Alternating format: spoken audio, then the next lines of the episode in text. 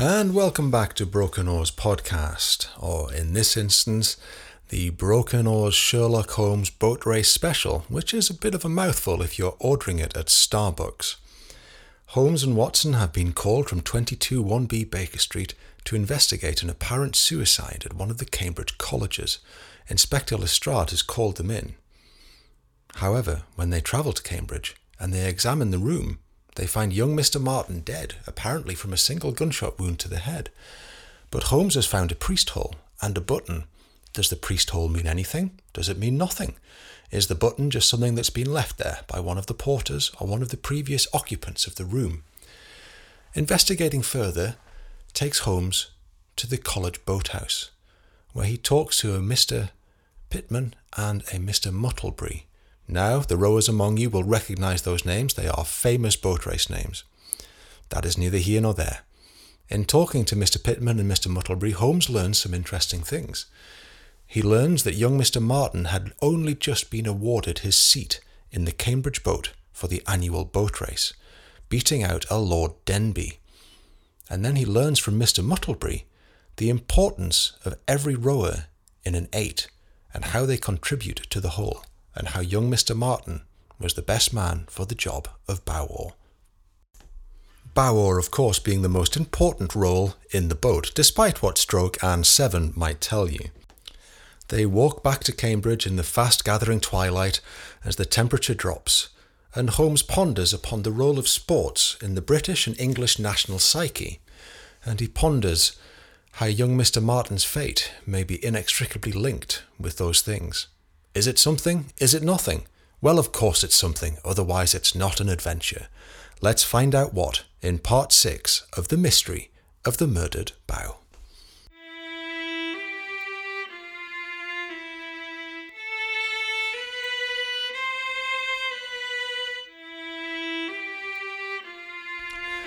When I woke the next morning, Holmes was indeed gone. Our landlord had said he hadn't slept and had left before first light heading for the river. As I breakfasted, a note reached me. The provost's office, it read. Ten sharp. It was from Holmes. I made my way to the college and was shown into the provost's study by Mr. Potter. Ah, Watson, said Holmes, looking keen.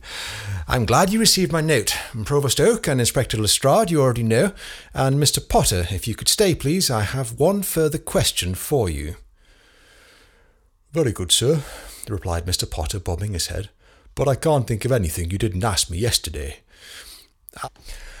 I can, Mr. Potter, and that I forgot is entirely my fault. I am only glad that I have an immediate chance to rectify it. Had I not remembered the one question I needed to ask, a murderer may well have gone free. Murder? gasped Provost Oakes, as Inspector Lestrade said, Now see here, Mr. Holmes. Murder, confirmed Holmes grimly, cutting them both off. Mr. Potter, I asked you if the room had been left unattended at any point, and you said only briefly when you went to raise the alarm. Is that correct? Uh, yes, sir. When you came back from raising the alarm with the underporter, who has confirmed you asked him to send for both the police and the provost, was there any activity in the hall? Anyone else stirring or perhaps looking out to see what the commotion was? Porters are, by their very nature, solid and sensible fellows, responsible as they are for maintaining the basic order of their colleges and its inhabitants. Uh, well, sir, I, forced the door, and I came on the young gentleman, and I went to call for help. I made my way back as quickly as I could, sir, for I didn't want anyone seeing, well, anyone seeing the young gentleman in such a state, sir. I can't have been gone for more than a minute or two. And was there anyone else in the room when you came back? Well, uh, uh, no, sir. M- Mr. Martin was where I had found him. Uh, Lord Denby was at the door, though, sir. He's a third year here from the floor below. He said he'd heard me calling for help and had come up to see what all of the commotion was. Holmes smiled in satisfaction.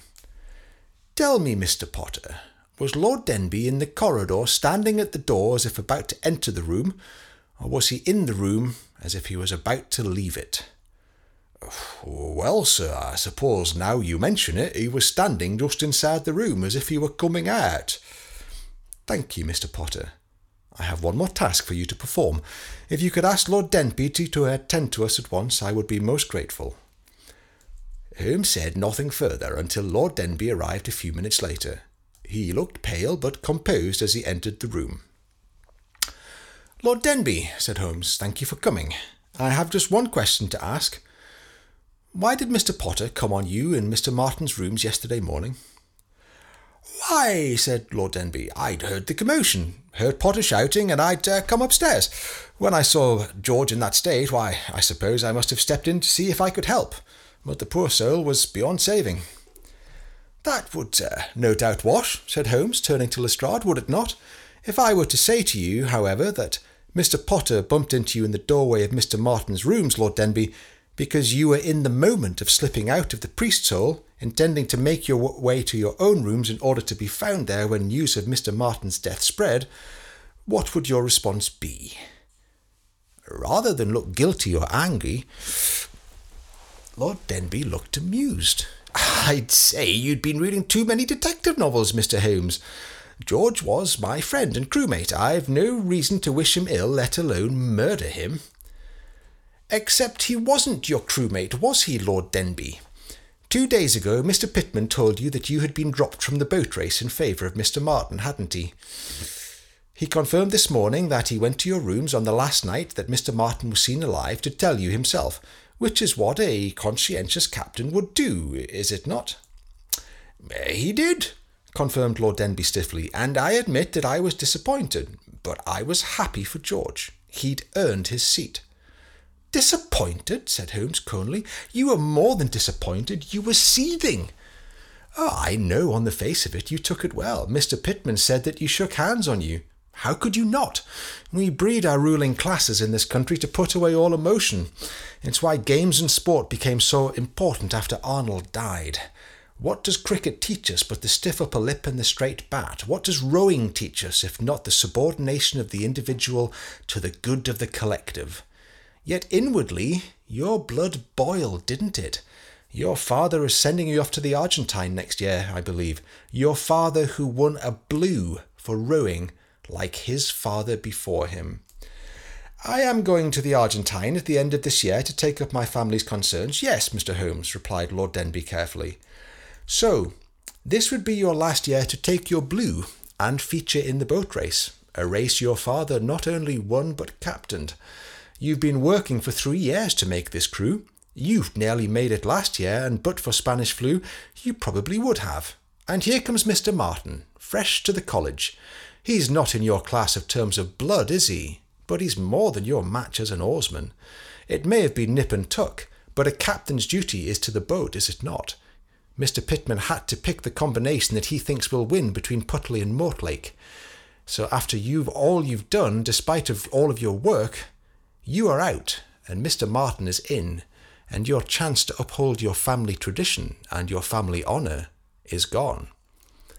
Lord Denby flushed at this, but his voice was even when he spoke.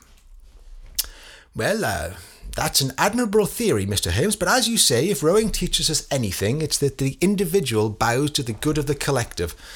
I was happy for Mr. Martin. He deserved the seat. Now, see here, Mr. Holmes, began Lestrade again, but Holmes was pushing on inexorably. Even though you knew it would deny you a blue, a blue that you felt was your birthright? Why? Because you were expected to get one. Pitman has confirmed that your father's triumph was never far from his lips or yours, and so too his disappointment that you found such difficulty achieving what he had done so easily. I have had enough practice at accommodating my father's disappointment, Mr. Holmes, Lord Denby said stiffly. I'm sure that I'll be able to live with a little more. I imagine he will shortly be living with his disappointment that his son turned out to be a murderer. Mr. Holmes, exploded Lestrade. But Holmes pressed on. You came to Mr. Martin's rooms the other night ostensibly to congratulate him. Maybe you planned it, or maybe it was on the spur of the moment, but either way, you shot him from behind. If you left then, it was murder. But if you locked the door from the inside and Mr. Martin was discovered alone the next morning, well, then it was suicide. So you locked the door and waited. You knew of the priest's hole. Provost Oak has confirmed that these cubbyholes are widely known about and used in the college. You knew that the hue and cry would be raised the next morning once Mr. Martin's body was discovered. And you counted on hiding in and then using the time between Mr. Martin being discovered and the alarm being raised to return to your own rooms. When Mr. Potter came back unexpectedly, you had to brazen it out, which you did with the same cold blooded nerve you displayed in staying all night next to the body of the man you had killed. And you did all of this because you knew that with Mr. Martin out of the way, the bow seat would revert to you and thus get you one last chance at earning your blue. I thought it was Dr. Watson who was responsible for spinning your yarn, said Lord Denby coldly, but having met you, I can see that you are more than capable of doing it yourself. Mr. Holmes, said Lestrade, this is an admirable theorising, but without evidence there's nothing to support it. True, true, Lestrade, nodded Holmes grimly.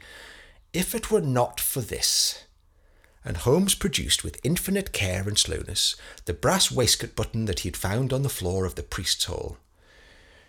If you look, you will see it has the family crest embossed upon it. I doubt that there are any others elsewhere in Cambridge but on Lord Denby's person or in his wardrobe. Mr. Potter, when you ran into him in the doorway, can you remember if Lord Denby was in full dress or shirt and waistcoat? Why, uh, now I come to think of it, he was in shirt and waistcoat, sir. I presume he'd been in the act of changing when he'd heard the commotion and come up to see what the shave was. And that would be his defence, no doubt, in a court of law. If it were not for in his wardrobe you will find a waistcoat with a missing button, second from top. He maybe has already asked his bedder to mend it. No matter. In seizing his chance to make good his escape, Lord Denby caught it on the bottle rack as he brushed past, which pulled it free. In the scramble to get out before anyone else came back, he did not notice this. He knew that when Mr. Martin's body was discovered, the alarm would be raised. He had banked on being able to return to his chambers without being seen in that moment. When Mr. Potter returned with admirable speed, Lord Denby had to fake coming to see what all of the commotion was about. You got all of this from a waistcoat button? said Lestrade incredulously. No. My suspicions were first aroused when I examined the body. Watson, do you remember anything amiss when you examined Mr. Martin's body yesterday? Uh, why no, Holmes. Uh, Mr. Martin was dead. The cause of death was one gunshot wound to the head, and the weapon was by his left hand. Thank you, Watson, smiled Holmes thinly. His left hand, Lestrade. Provost Oak, Mr. Martin was right handed. A specimen of his handwriting will confirm what Mr. Muttlebury told me at the boathouse yesterday. Mr. Martin was a natural bowsider. His left hand is all very well for squaring and feathering and what have you, but it is his right hand that links the chain. His dominant hand was his right. It does not make sense for a man to shoot himself in the left temple using his left hand when he is naturally right handed, does it? Why, you'd expect the bullet wound to be in the right temple and the exit wound in the left, I exclaimed. Exactly, Watson. I should have seen it straight away. I blame myself for missing it. And the entry wound was not fully in the temple, was it, Watson? It was almost behind and above the left ear, suggesting that he was shot from behind. Lord Denby is also a bowsider. His right hand is his dominant one. He had to make it look like suicide, but he also had to get his shot off without arousing Mr. Martin's suspicions. I would suggest that at some point during their conversation, Lord Denby got up to fill his glass. That would have meant walking over to the occasional table behind Mr. Martin. Once there, he had his time and leisure to place his shot. The mistake that he made was shooting him on the left side. The second mistake was leaving the gun on the left side next to Mr. Martin's left hand, also. His third was not noticing that he had torn a waistcoat button when he exited the priest hole. Had he walked a few steps further and taken the logical shot, I have no doubt that these details would not have been noticed in all of the blood and commotion. We may have found the priest's hole, we may have found the waistcoat button, and it all might have easily been explained away without the other links we have established. Lord Denby might well have been walking away today to travel to London to take his place in a boat that now desperately needs another rower. But we have these links. And now, I will leave it with you, Lestrade. If you need anything else, you will remember that Provost Oak noted when we first met that he told us that Mr. Martin did not possess a gun. Lord Denby does. He shoots for the college at the range. His pistol is a top break Webley, the one that we found next to Mr. Martin. I gasped. The pieces were slotting into place. Exactly, said Holmes grimly. You will recall how they spit from the back when fired, Watson? I do, Holmes.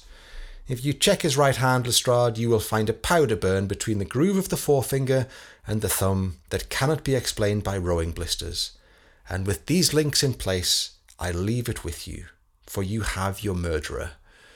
Lord Denby covered his right hand, as much in admission of guilt as revealing them, and with that Holmes turned to Lestrade. There's no need to include myself or Watson in your report, Lestrade. This is a nasty, distasteful business all round. All of the credit, such as it is, goes to yourself and to Scotland Yard. It does, sir, and I thank you for taking an interest. I would have stuck with my earlier conclusion had you not happened along. Suicide is a terrible thing, but then so is murder, sir. Knowing it was murder and not self harm will bring his family little comfort, but at least they'll know that the killer has been brought to justice. Lestrade turned to Lord Denby, and placing handcuffs on him, began to intone. Lord Denby, I'm arresting ye for the murder of Mr. George Martin, as Holmes and I left the provost's study. Part 7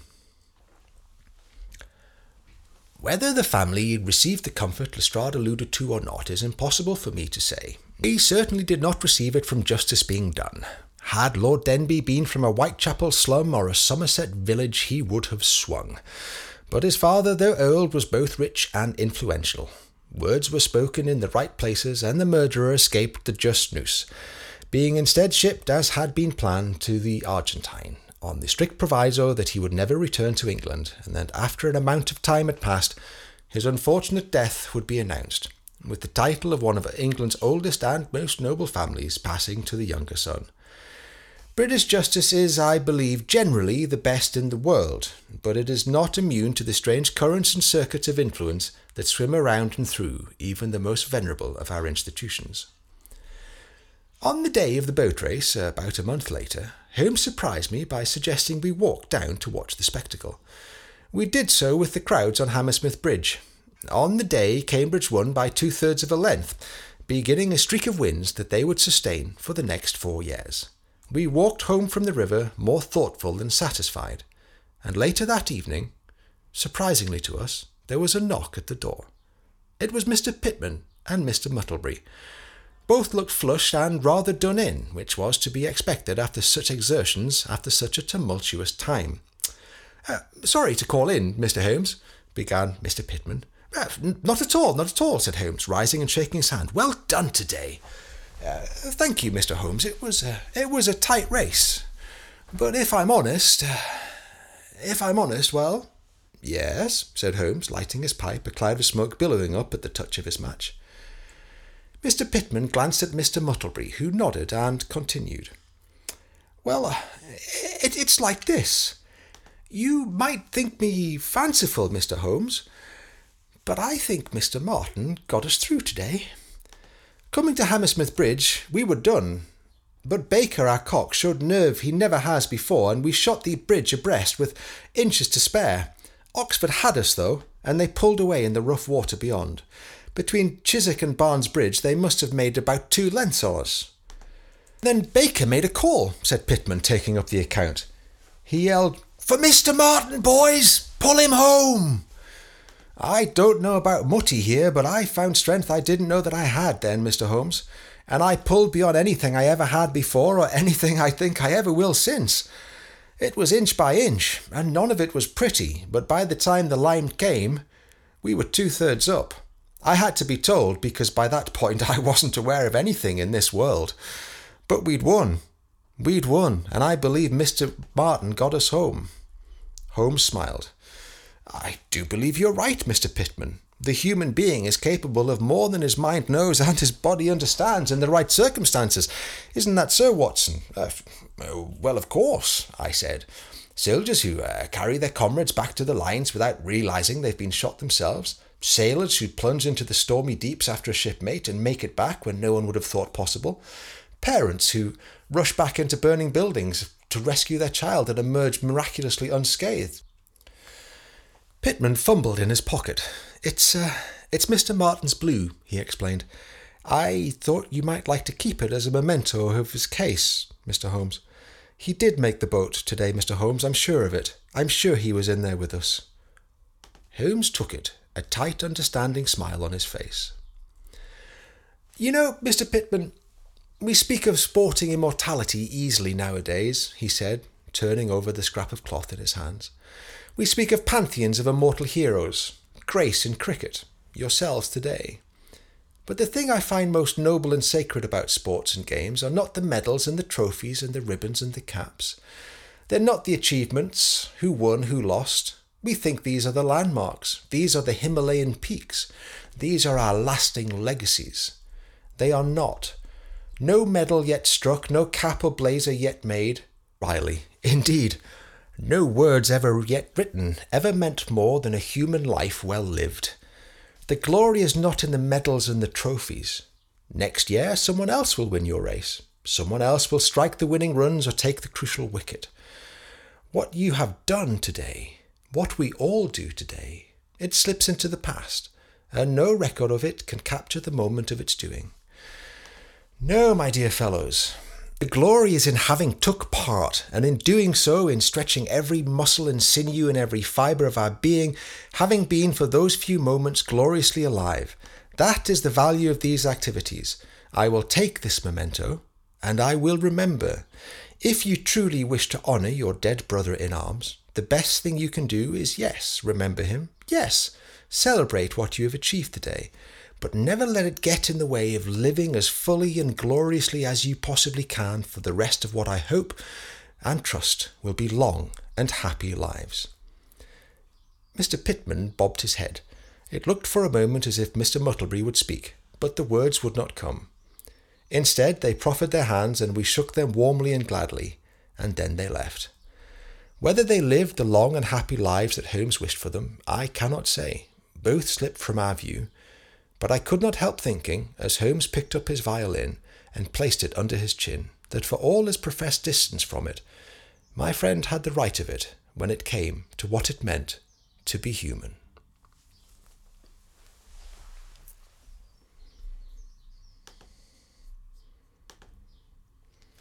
And that concludes our boat race special, commissioned and written for Broken Oars Podcast by Broken Oars Podcast the only Sherlock Holmes story in existence to feature the glorious and wonderful sport of rowing. We hope you've enjoyed it, and we hope that you spread it around and pass it to all of your friends and say, it was a cracking read, or listen. And if any of you work for the BBC, you should really commission it in time for next year's boat race, along with a companion piece featuring Oxford.